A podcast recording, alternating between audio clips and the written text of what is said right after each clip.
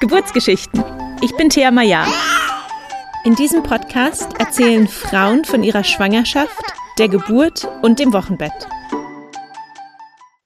Hallo und herzlich willkommen zu einer neuen Folge vom Geburtsgeschichten Podcast. Ich freue mich ganz besonders auf die heutige Folge.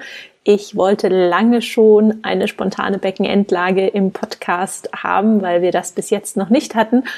Und Victoria erzählt uns heute von eben so einer spontanen Beckenendlagengeburt. Victoria und ihr Partner hatten eine Hausgeburt geplant und haben dann erst zwei Tage vor dem errechneten Termin herausgefunden, dass sich ihre Tochter noch einmal gedreht hatte und so in Beckenendlage war.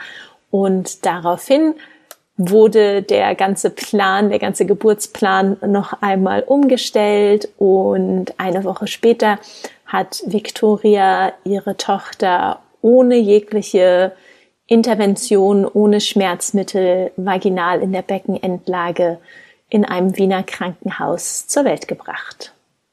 Nachdem ich diese Folge mit Victoria aufgenommen habe, hat sie mich im Anschluss noch gebeten, die Namen von ihrer Hausgeburtshebamme und der Hebammenschülerin zu erwähnen, weil sie das auf der Aufnahme vergessen hat.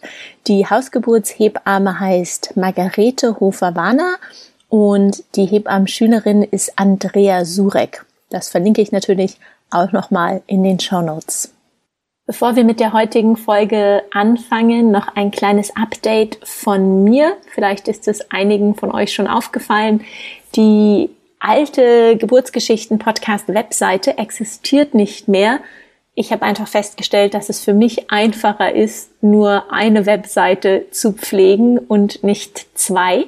Deshalb ist der Podcast auf meine Webseite umgezogen. Das ist theamaya.com slash Geburtsgeschichten Thea, T-H-E-A und dann Maya gleich hinten dran, M-A-I-L-L-A-R-D.com slash Geburtsgeschichten. Ansonsten zu finden ist der Podcast auch auf Instagram unter Geburtsgeschichten unterstrich Podcast oder mehr Informationen rund um das Thema Schwangerschaft gibt es auch auf meinem privaten Account at thea.maya. Hallo und herzlich willkommen, Victoria. Schön, dass du heute die Zeit gefunden hast, uns von der Geburt deiner Tochter zu erzählen. Hallo und vielen Dank für die Einladung. Ich freue mich sehr auf das Gespräch mit dir. Sehr schön. Magst du dich zunächst einmal vorstellen? Wer bist du? Was machst du? Wie sieht deine Familienkonstellation aus? Ja, sehr gerne. Ähm, ja, mein Name ist Victoria und ich bin Yoga-Lehrerin und leite Yoga-Ausbildungen und Retreats speziell für Frauen. Und ähm, meine Familienkonstellation sieht so aus, mein Partner und ich und unsere kleine Tochter Stella Naima Sophie, die uns jetzt ähm, vor jetzt genau drei Wochen und zwei Tagen, ähm, die zu uns gestoßen ist, eben vor drei Wochen und zwei Tagen. Ja, noch ganz klein. Genau, ganz frisch. Ja, schön. Dann fangen wir gleich an mit der Schwangerschaft. War die geplant oder war das eine Überraschung? Ja, das ist eine, eine sehr gute Frage. Es ist ähm, eine ja, wunderschöne Geschichte eigentlich, die ich muss da ein bisschen weiter ausholen. Ähm, ich habe schon vor längerer Zeit, also ich würde sagen neun Monate vor, ähm, vor der Schwangerschaft gespürt, dass ähm, dass das anstehen wird. Und tatsächlich habe ich meinen Partner aber erst in dieser Zeit gefunden und ähm, wir sagen immer, es war kein geplantes Kind, aber es war ein großes Wunschkind von uns beiden. Und ähm, ist dann alles sehr, sehr schnell gegangen. Also nicht, nicht unbedingt geplant, aber schon sehr in dieser Ausrichtung darauf, dass wir uns sehr, sehr gut vorstellen können und miteinander ähm, ja dieses Kind ähm, erwarten wollen. Und somit war es nicht wirklich jetzt geplant im klassischen Sinne, aber mh, hm, ich würde sagen geführt, eine geführte Schwangerschaft. Und die erste Zeit war tatsächlich ähm, herausfordernd für mich, also gerade die ersten ähm, ja, drei, wobei eigentlich erst so ab der mh, hm, ich würde sagen, nach dem ersten Monat ging es dann los mit Übelkeit, äh, wo bestimmt acht Wochen sehr, sehr herausfordernd waren, weil ich einfach kaum essen konnte. Ähm, mich hauptsächlich von klarer Rindsuppe ernährt habe in dieser Zeit. Und ähm, ja, somit war es für mich körperlich ähm, und dann auch emotional eine, eine Achterbahn eigentlich, weil da sehr, sehr viele Emotionen hochgekommen sind, auch viele ähm, Kindheitsthemen, wo ich eigentlich dachte, schon sehr, sehr viel dran gearbeitet zu haben, ist einfach einiges nochmal ähm, auch an, aus emotionaler Perspektive emporgekommen und hat sich nochmal gezeigt und sehr, sehr viel auch ähm, an, an Emotionen, die dadurch nicht durchfließen durften in dieser ersten Zeit. Ja, das passiert ja oft in der Schwangerschaft. Man ist da so empfänglich. Aber lass uns noch mal zum Anfang der Schwangerschaft zurückkommen. Ja. Wie hast du gemerkt, dass du schwanger bist? Hattest du frühe Schwangerschaftssymptome oder hast du es klassisch durch den Schwangerschaftstest festgestellt? Ähm, ich habe, es war auch sehr äh, ein sehr lustiger Moment. Ich habe ähm, an einem Wochenende war ein, ein Ausbildungswochenende von meiner Yogalehrerausbildung und ich habe, es war der Donnerstagnachmittag, da habe ich vorbereitet und bin in den Augarten in Wien dafür gegangen und habe meine ganzen Bücher mitgehabt und meine Unterlagen und dachte mir, ich lege mich jetzt kurz für 20 Minuten hin, weil ich bin so müde und so überaus, also sehr, sehr PMSig, dachte ich zu diesem Zeitpunkt noch. Ähm, und dachte ich lege mich jetzt mal hin und habe dann tatsächlich drei über drei Stunden im Augarten geschlafen.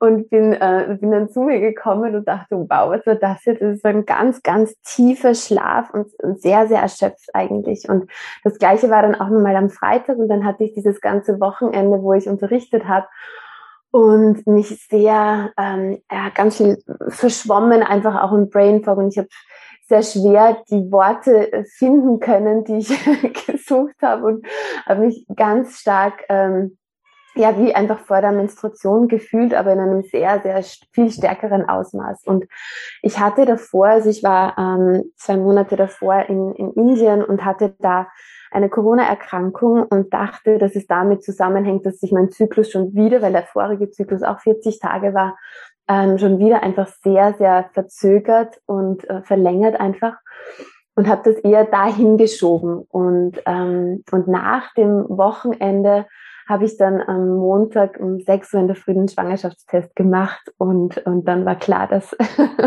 dass es nicht PMS ist, sondern tatsächlich schon die Schwangerschaft.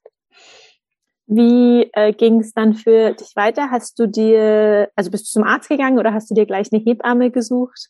Hm, für mich war eigentlich sehr, sehr schnell klar, dass ich, ähm, dass ich mit einer privaten Hebamme arbeiten möchte. Also ich bin dann gleich mal auf die Suche gegangen und ähm, habe wunderbare Empfehlungen bekommen, also von zum einen von meiner Schamanin und einer Freundin, ähm, die auch selber sehr schöne ähm, Hausgeburten erlebt hat und habe dann durch diese Empfehlungen meiner Hebamme gefunden, die kontaktiert und auch da war dann gerade noch dieser eine Platz für Februar ähm, frei und ich habe mich sehr, sehr schnell dann für sie entschieden eigentlich.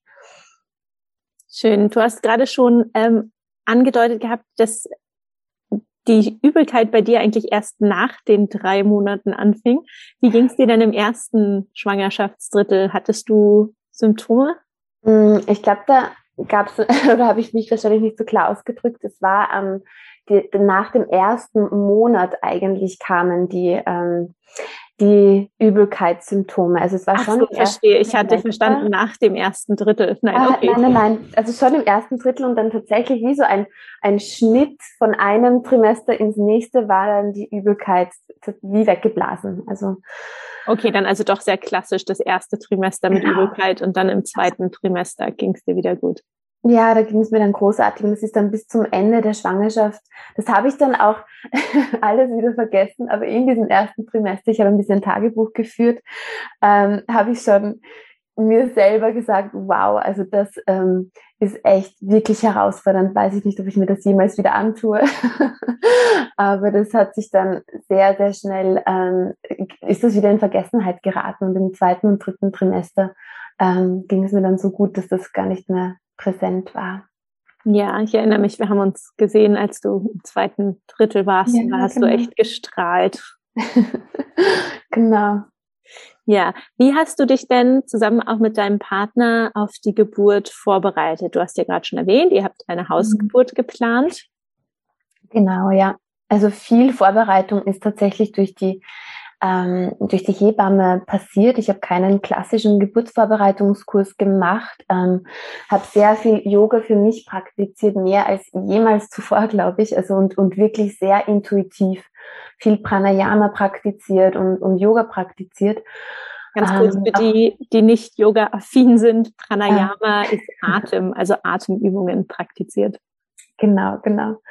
Und auch ähm, Meditationen aus dem Hypnobirthing gemacht und viel, ja, klassische Meditationen für mich, um mich mit dem Urvertrauen zu connecten, mit dem Vertrauen in meinen Körper ähm, und mir immer wieder in Erinnerung gerufen, dass das das Natürlichste der Welt ist und ähm, dass die in mein, also meinem Körper inborn ist, dass das funktioniert und dass das ähm, ein ganz natürlicher Prozess ist und ich mich auf dieses ähm, auf diese Kapazität in meinem Körper verlassen kann. Also da war viele, viel Vorbereitungsarbeit unter Anführungszeichen in diese Richtung. Also dass ich mich immer wieder daran erinnert habe, ähm, dass das in, in uns Frauen ähm, drinnen ist und viele Gespräche einfach auch mit der Hebamme jetzt im, im Spezifischen in der Planung auf die Hausgeburt, ähm, wo wir und, und natürlich auch ähm, in der Zeit, wo es mir, wo, wo viel Übelkeit war, hat, äh,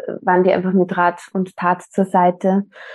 Ähm, die beiden Hebammen, es gibt auch eine Hebammenstudentin, die auch Dula ist und Stillberaterin, die meine Hebamme begleitet. Also das waren ganz wunderbare Vorbereitungen für mich und auch viel Gespräche, also viele Gespräche mit meinem Partner wo wir uns immer wieder in die Situationen ähm, begeben haben und darüber gesprochen haben, auch was mir wichtig ist, ähm, wie er mich unterstützen kann. Und ähm, ja, also das war es im, im Großen und Ganzen. Und dann habe ich sehr viel gelesen, einfach viele Bücher von der Ina May Gaskin und Isabella Ulrich und ähm, einfach Bücher, die oder auch Spiritual Pregnancies, ein Buch, das mich sehr inspiriert hat, ähm, die einen, eine mh, ganz positive Perspektive und Sicht auf Schwangerschaft und Geburt bieten. Also nicht klassische anatomische Vorgänge, sondern was, was bedeutet äh, Geburt, Geburtsvorbereitung und auch das Wochenbett aus spiritueller Sicht. Hm, schön. Dann lief ja aber im Hinblick auf die Geburt äh, doch nicht alles wie geplant. Deine Tochter war in der Beckenendlage, das heißt, der Kopf war oben, die Füßchen unten. Wann ist das zum ersten Mal festgestellt worden, dass sie in der Beckenendlage liegt? Mhm. Das war ähm, tatsächlich zwei Tage vor dem errechneten Geburtstermin. also sie war bis zum Schluss in Schädellage und ähm, meine Ärztin, die mich begleitet hat und auch äh, die Hebamme, die haben schon festgestellt, ja, die ist schon in Pole Position, die wartet schon äh, drauf rauszukommen. Also so ein, zwei Wochen vor dem Geburtstermin, eine Woche vor dem Geburtstermin, immer so die letzten Check-ups. Und ähm, zwei Tage vor dem errechneten Geburtstermin war dann die Hebamme hier und hat abgetastet und gemeint, ja, die, die hat sich gedreht. Und es ist mir tatsächlich, also sie hat sich viel bewegt gegen Ende, aber es ist mir nicht aufgefallen, dass sie sich ähm, umgedreht hat. Und dann ist eigentlich so der Action losgegangen, weil einfach dadurch alles anders kam als geplant, weil dann eine Hausgeburt in Österreich ähm, gesetzlich nicht erlaubt ist. Mm, in den, in den States, soweit ich weiß, ist das tatsächlich auch ähm, in Beckenendlage erlaubt, aber in Österreich eben nicht. Und daher ähm, mussten wir uns ja umsehen, in welchem Krankenhaus wir entbinden wollen. Hattest du dich vorher bei irgendeinem Krankenhaus angemeldet? Weil mhm. normalerweise, wenn man eine Hausgeburt hat, ist ja meistens, dass die Hebammen möchten, dass man sich auch bei einem Krankenhaus schon mal anmeldet für den Fall der Fälle. Ähm, ja, ich war in St. Josef angemeldet, St. Josef Spital in Wien. Und ähm, das, sind, das war dann auch der erste Weg, wo wir dann hinge ähm, hingefahren sind am Montag. Das war dann schon der errechnete Geburtstermin, der 14.2. Und ähm, da, also es gibt in Wien zwei Krankenhäuser, die dafür bekannt sind, dass sie Beckenendlage Spontangeburten, also heißt natürliche Geburt und nicht Kaiserschnitt anbieten. Und das St. Joseph Spital ist eigentlich eines dieser Krankenhäuser. Und somit war die Hoffnung da, dass wir dort eine, eine Spontangeburt machen können. Ähm, als wir dann dort angekommen sind, war das aber ein bisschen ähm, ja, ernüchternd und auch enttäuschend, da mir die Ärztin ähm, zum einen vorgeworfen hat, dass ich viel zu spät dran sei und schon viel früher kommen hätte sollen und nicht jetzt ein, Last Minute erwarten können, dass mir eine Beckenendlage Spontangeburt angeboten wird und somit ähm, nur noch einen Kaiserschnittstermin angeboten hat. Und es war für mich in dieser Situation auch sehr überrumpelnd, überrumpelnd, da mein Partner zum einen nicht mit in den ähm, Raum durfte aufgrund von Corona-Bestimmungen und somit hat sie mich da dann mehr oder weniger animiert, ich solle jetzt sofort einen Kaiserschnitttermin ausmachen, ähm, weil das die einzige Möglichkeit ist. Und da war ich dann mal sehr so ähm, im ersten Moment irgendwie schockiert auch und habe gesagt, dass ich auf jeden Fall mal Zeit für mich brauche, um, um das jetzt mal sacken zu lassen, mit meinem Partner zu besprechen und mich dann nochmal melde oder melden wollte. Und dann ähm, sind wir nach Hause gefahren und den ganzen Nachmittag habe ich tatsächlich damit verbracht, Krankenhäuser anzurufen und zu recherchieren, wo ich noch in Beckenendlage spontan gebären kann bei uns in der Umgebung. Und ähm, auf Empfehlung meiner Hebamme auch im, im SMZ Osten angerufen, also das Donauspital. Und da ähm, konnte ich dann direkt mit einer Oberärztin telefonieren und ähm, die hat mir dann angeboten, dass ich direkt am nächsten Tag vorbeikommen könne und, und da die, ähm, die Anmeldung vornehmen kann. Und da gibt es auch ein Aufklärungsgespräch für Beckenendlage und so weiter. Also dann war für mich klar, okay, es gibt eine Möglichkeit, nicht einen Kaiserschnitt sofort zu planen, sondern eben auch tatsächlich spontan zu gebären. Und genau, dann sind wir direkt am nächsten Tag dorthin gefahren und, und haben da dann ähm, nochmal alle Beratungsgespräche äh, gemacht. Da durfte auch mein Partner mit in den Raum, wo nochmal Ultraschall gemacht wurde und wirklich sehr, sehr ähm, zuvorkommende Liebebetreuung da war. Und da war ich sehr, sehr angetan.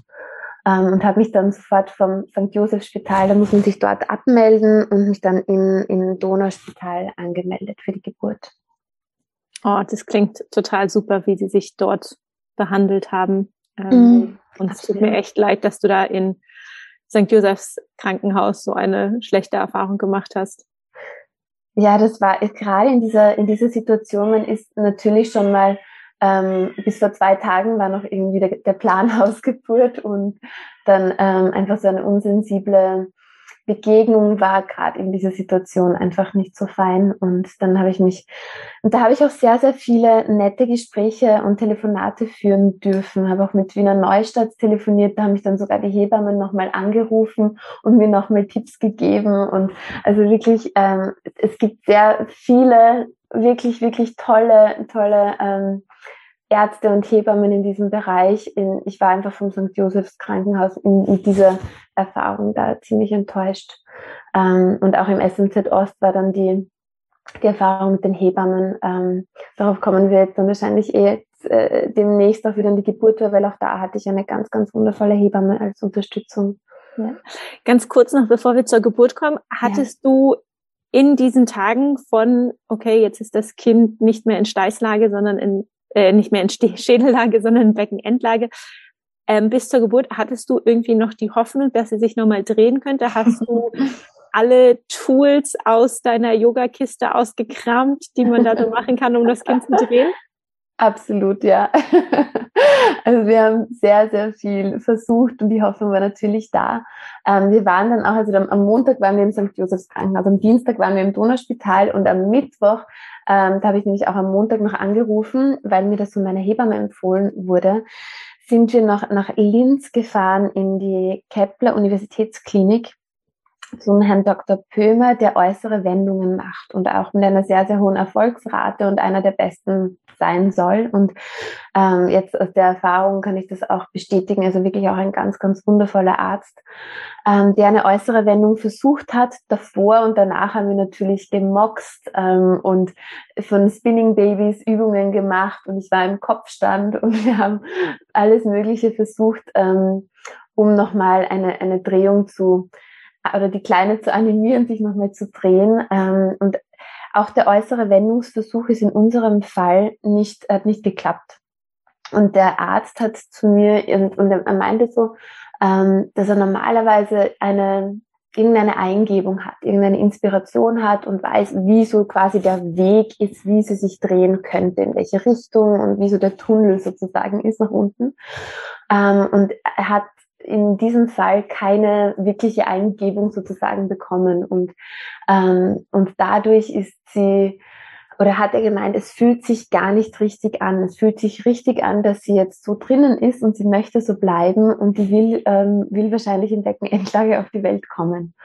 Und somit war das für mich dann auch wirklich okay. Es war zwar schon im ersten Moment nochmal emotional, weil das auch ein ganzer Tag war. Ich musste nüchtern dorthin kommen und wurde erst um, um halb vier oder um vier war dann der äußere Wendungsversuch. Also durfte nichts, nicht essen, nicht trinken, wirklich nur, nur ein bisschen Wasser. War schon kreislaufmäßig sehr, sehr bedient. Musste auch da CTG und Ultraschalluntersuchungen und von einem zum Anästhesisten und so weiter. Also es war natürlich sehr anstrengend und es war auch emotional, ähm, aber ich konnte es dann gut nehmen und, und hatte dann auch ähm, das Gefühl, dass es richtig ist und dass, dass wir alles versucht haben und dass es jetzt einfach unser Plan A ist, dass wir im, im Donauspital ähm, Beckenendlage spontan gebären und dass, dass der Plan A Hausgeburt einfach nicht mehr Plan A ist. Also das war dann okay für mich. Ja, du hast gerade schon gesagt, du hattest äh, auch im ähm, Krankenhaus so ein Vorgespräch dann für die Beckenendlagengeburt. Mhm. Hast du dir selber noch Videos angeschaut oder dich drüber belesen? Also mhm. wenn du Ina May Gaskin gelesen hast, dann hast du wahrscheinlich auch schon die Geschichten über spontane Beckenendlagengeburten bei ihr gelesen. Genau. Ähm, ja, wie hast du dich dann darauf vorbereitet? Ähm, das, was ganz, ganz wertvoll war, war das Gespräch mit, meiner, mit, meinen, mit den beiden Hebammen. Die sind tatsächlich am Samstag gekommen und haben da gemeint, okay, hast du eh viel Zeit, weil es wird jetzt länger dauern. und da waren die wirklich ein paar Stunden hier und wir haben ganz, ganz viel und ganz intensiv darüber gesprochen, was es jetzt heißt, was die, was die Eventualitäten sind, was auch meine Möglichkeiten sind im Krankenhaus, also was ich einfordern kann, was früher zum Beispiel standardmäßig gemacht wurde, wie beispielsweise ein Dammschnitt wurde bei Beckenendlagen standardmäßig gemacht. Ähm, oder sehr, sehr oft werden PDAs angeboten oder sogar empfohlen, damit dann für den Notkaiserschnitt schon alles ähm, quasi vorbereitet ist, damit man nicht eine, eine Vollnarkose machen muss, sondern eben einen ähm, Kreuzstich machen oder setzen könnte, wenn man vorher die PDA hat. Und ich glaube, ähm, die PDA wird, also ja, wegen dem Kaiserschnitt, aber auch aus dem Grund, dass manchmal das Kind dann sehr schnell quasi rausgezogen werden ah, muss. Ah, ja. Mhm. Und deshalb wird meines Erachtens ähm, meiner mhm. Laienmeinung nach, mhm. ähm, aber das habe ich schon ein paar Mal gehört, dass deswegen dann auch die ah, ja. PDA mhm. quasi vorsorglich schon gegeben wird. Gegeben wird, ja. Und für mich war, mein Gefühl hat mir einfach gesagt, ich will keine PDA, ich will keine Schmerzmittel, ich will es halt ganz natürlich machen und, und, und schaffen. Und, ähm, und es hat sich für mich einfach richtig angefühlt, ähm, all diese Dinge nicht standardmäßig mal vorbeugend sozusagen zu machen. Und somit haben wir da auch einen gemeinsam einen, einen, einen Zettel geschrieben äh, mit, und wo wir Dinge draufgeschrieben haben, die, die mir jetzt wichtig sind bei der Geburt, weil ich vorhatte, während der Geburt nicht viel ähm, jetzt kognitiv machen zu müssen, sondern ganz bei mir zu bleiben und auch meinen Partner als Sprachrohr ähm, auch dann letztendlich verwendet habe sozusagen und das konnte dann, oder war für ihn dann auch leichter, weil er diesen Zettel hatte mit den Dingen, die, die mir wichtig, wichtig sind und wichtig waren. Und, ähm, und da hat mich, ähm, oder haben mich die Hebammen auch einfach nochmal vorbereitet, was sein kann und wann, und dass eben ein Kaiserschnitt passieren oder sein kann und wie das sein würde. Und einfach, dass ich alle möglichen Szenarien einmal durchgespielt habe. Und bis dahin habe ich mich eigentlich ganz wenig damit beschäftigt und dann auch danach nicht mehr tiefgehend, was sind so die Eventualitäten. Sehr viel mehr habe ich den Fokus dorthin gelegt, dass ich, ähm, dass wir diese Spontangeburt natürlich ähm, und, und empowering äh, machen werden und immer wieder mich in diese Situation begeben, wie ich es gerne hätte. Und dieses Bild mir hervorgerufen, dass ich in aufrechter Gebärhaltung sein möchte ähm, und dass ich in Zusammenarbeit, in Kommunikation mit meiner Tochter die, die Geburt ähm, gut meistern möchte. Hm, schön. Wann ging denn die Geburt dann los? Du hattest gesagt, Montag war der errechnete Termin, Mittwoch war die versuchte Drehung. Wie lange hat es dann noch gedauert, bis die Geburt anfing? Ähm, Sonntag war dann, ähm, war dann der Geburtstermin. Und zwar waren ähm, am 20.02.2022 ein sehr, sehr ähm, cooles Datum und zugleich bin ich um 4.44 Uhr aufgewacht, als meine Blase gesprungen ist. Also ähm, der Moment für mich war, also ich bin aufgewacht, sehr, war hellwach plötzlich, auf die Uhr und merke, dass meine Blase ähm, gesprungen ist. Und dann habe ich nur zu meinem, zu meinem Freund gesagt, Schatz, es geht los. die Fruchtblase ist gerade ge, äh, geplatzt.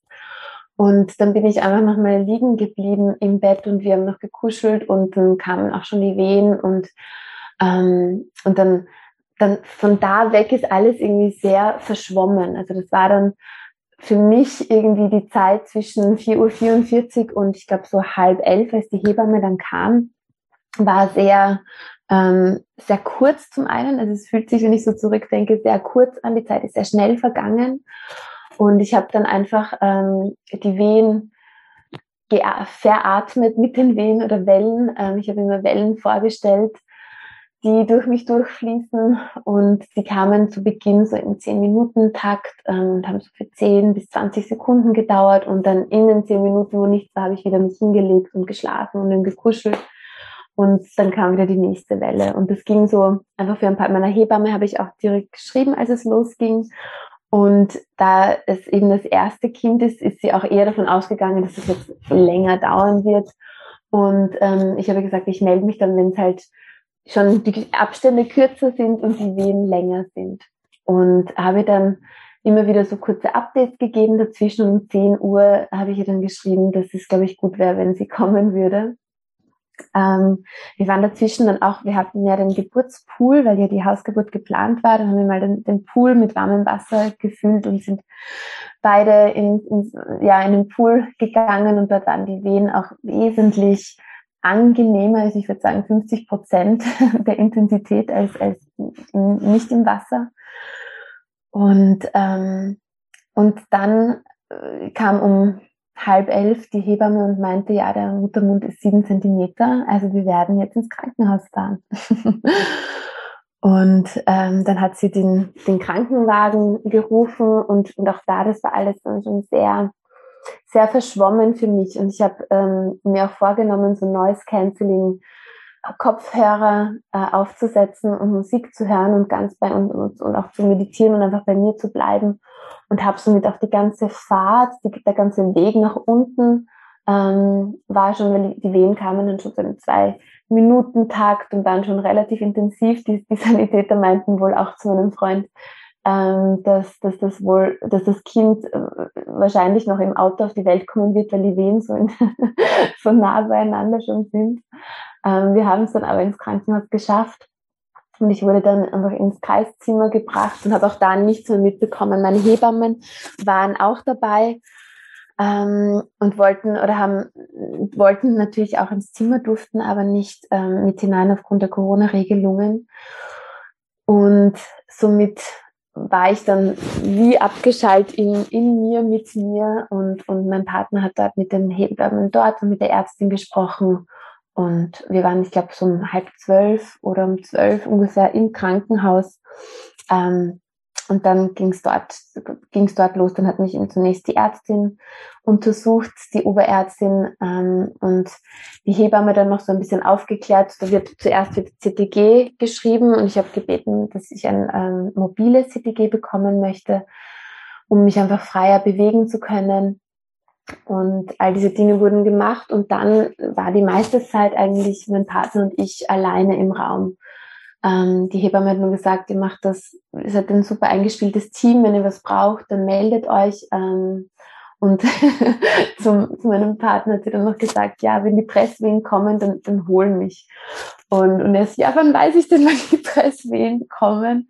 Und sie so, ja, das, das wirst du dann merken, das wirst du dann erkennen. Ähm, und somit haben wir wirklich einfach gemeinsam noch die Wehen äh, veratmet, er hat mich begleitet, gehalten, äh, mein Becken gehalten, manchmal so geschüttelt, das hat sehr, sehr, sehr, sehr gut getan. Und dann irgendwann sind die Presswehen gekommen und ähm, dann ging das alles wahnsinnig schnell.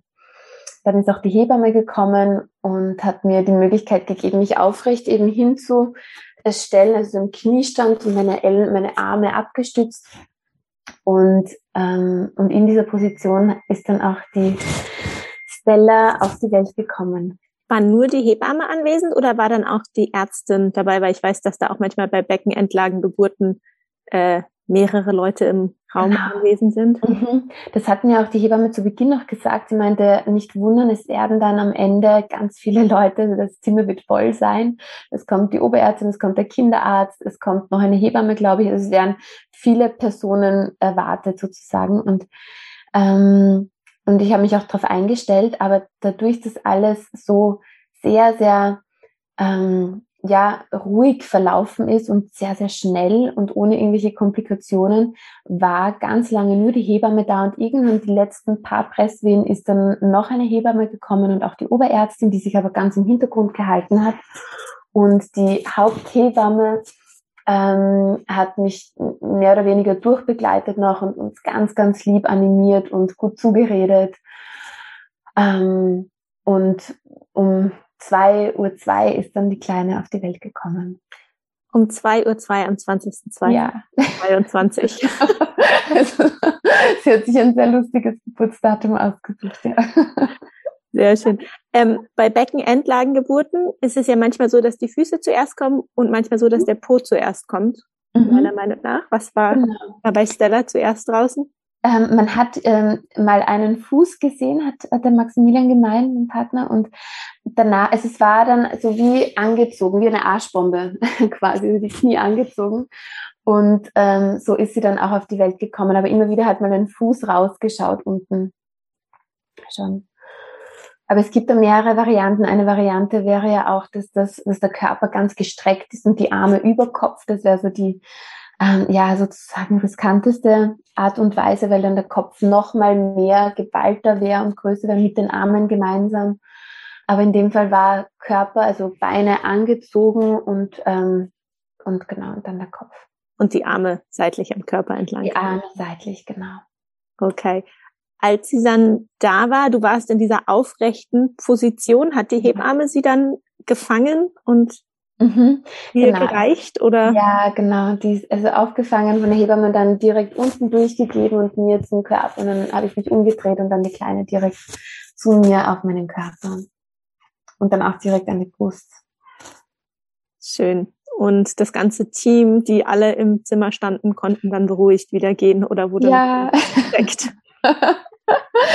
ja, das war auch ähm, sehr, sehr, sehr schön am Ende, dass dann, also der Kinderarzt ist dann erst gekommen, als sie schon da war. Und es war dann, es war sehr schön, weil die alle wirklich nur kurz da waren und ganz und meinten so, wow, das war so toll und sie haben das so toll gemacht. Und es war eine ganz, ganz wunderschöne Geburt auch für uns hier auf der Station und ähm, haben sich dann relativ schnell wieder zurückgezogen und auch gemeint, dass das einfach ganz wunderbar gelaufen ist. Und ähm, ich war sehr dankbar, dass dass das alles so geklappt hat und ich auch, ähm, weil ich habe zu Beginn einmal gesagt, dass ich bitte, oder mein, mein Partner hat gemeint, dass wir, dass ich eben keine Schmerzmittel möchte und ähm, dann hat die Ärztin wohl gemeint, ja, das wird dann die Frau schon selber entscheiden. Und mein Hintergedanke war dann auch, ich wollte ähm, auch die Plazenta mit nach Hause nehmen und habe dann auch Plazenta-Shakes getrunken danach.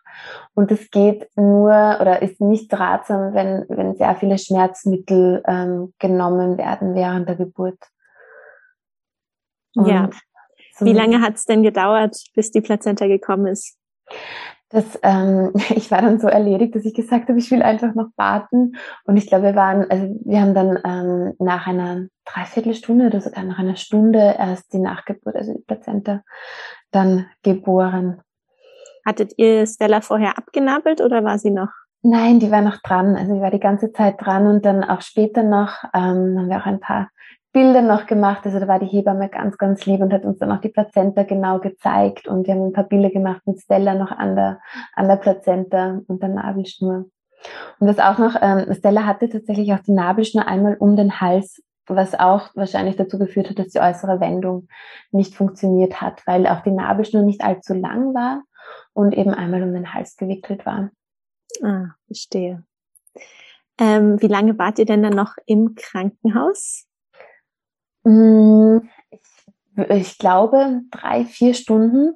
Ähm, also ein paar Stunden danach noch, da werden dann noch einige Checks gemacht. Einfach die Kleine wurde gewogen und der Kinderarzt hat nochmal ähm, nach ihr geschaut und bei mir wurde noch Blutdruck gemessen und Blut abgenommen und so weiter. Und, ähm, und dann dadurch, dass ich eben die private Haus ähm, also Hebamme hatte und die mich auch am Abend noch besucht hat, ähm, durften wir schon am gleichen Tag nach wenigen Stunden wieder nach Hause fahren.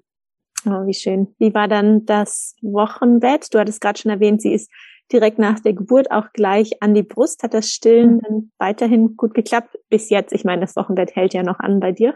genau. Äh, ja, das hat wunderbar geklappt ähm, für uns. Also sie hat schon direkt im Krankenhaus dann ähm, getrunken und, und auch am, am Montag dann den ganzen Tag immer wieder. Und in der Nacht von Montag auf Dienstag ist dann der Milcheinschuss gewesen. Und seitdem eigentlich, also die ähm, Hebammenstudentin ist ja auch Stillberaterin und war dann zu Beginn ein paar Mal da und hat noch einmal ganz wertvolle Tipps gegeben, die, die mir super gut geholfen haben, um, um ja, weil es, ja dann wirklich darum geht, auch dass sie gut andockt und gut saugt und gut trinkt. Ähm, und das hat wunderbar geklappt und ist auch bis jetzt ganz, ganz schön und funktioniert schön. Wunderbar. Magst du abschließend noch kurz was zu den Plazenta-Shakes sagen, für diejenigen, die das vielleicht nicht kennen? Gerne. Ich habe mir das darunter auch gar nicht vorstellen können und fand das am Anfang auch so echt so ein bisschen, wow, okay, weiß ich nicht, ob ich mir das vorstellen kann. Ähm, und meine Schamanin hat das sehr, sehr oft ähm, gesagt, dass es halt ganz, ganz wichtig ist, damit sich der Körper damit der Körper das Signal hat, Geburt ist abgeschlossen, Kind ist gesund auf der Welt ähm, und es darf jetzt der Körper wieder anfangen, sich zu regenerieren und einfach die richtigen Hormone ausgestoßen werden. Und ich habe mir vorgestellt, dass da das, das ganze Organ verarbeitet wird, mehr oder weniger. Und tatsächlich ist es aber ein, ein ganz, ganz mini kleines Stück von der Plazenta, das abgeschnitten wird und dann, ähm, das hat mir, ich habe selber nicht mach, gemacht und machen können, weil ich glaube, dann hätte ich es nicht getrunken. Der, also das hat mein Partner für mich gemacht und mit einem Erd, mit einer Erdbeer, ähm, mit einem Erdbeernektar und ein bisschen Eisen ähm, zusammengemischt und gemixt und dann war das wirklich köstlich und man hat gar nichts geschmeckt von der Plazenta und es war einfach ein Fruchtshake und ich habe das vier Tage lang gemacht und muss sagen, dass mir das wirklich, also ich habe das Gefühl, dass es mir sehr gut getan hat, weil es mir ähm, physisch und psychisch wirklich sehr, sehr gut gegangen ist, die, die ganze Zeit dann danach. Die ersten Tage, ähm, wo ich dann auch den, den Shake getrunken habe. Schön. Und die restliche Plazenta? Ähm, dann haben wir noch einen Plazenta-Druck gemacht. ähm, also auch da dann ähm, zwei Wochen später, die, also wir hatten die, die Plazenta einfach im Kühlschrank aufbewahrt und dann hat die Hebamme die Plazenta bemalt und das aufgedruckt auf einem ähm, auf Papier eben noch und die ähm, Plazenta ist jetzt eingefroren und da ist der Plan, dass wir dann im Frühjahr die Plazenta vergraben und ein Geburtsritual noch machen und einen Baum pflanzen quasi über, über der Plazenta. Ja, genau so liegt meine Plazenta nach über anderthalb Jahren auch immer noch im Tiefkühlfach. Wir haben ah, es wirklich geschafft, ja.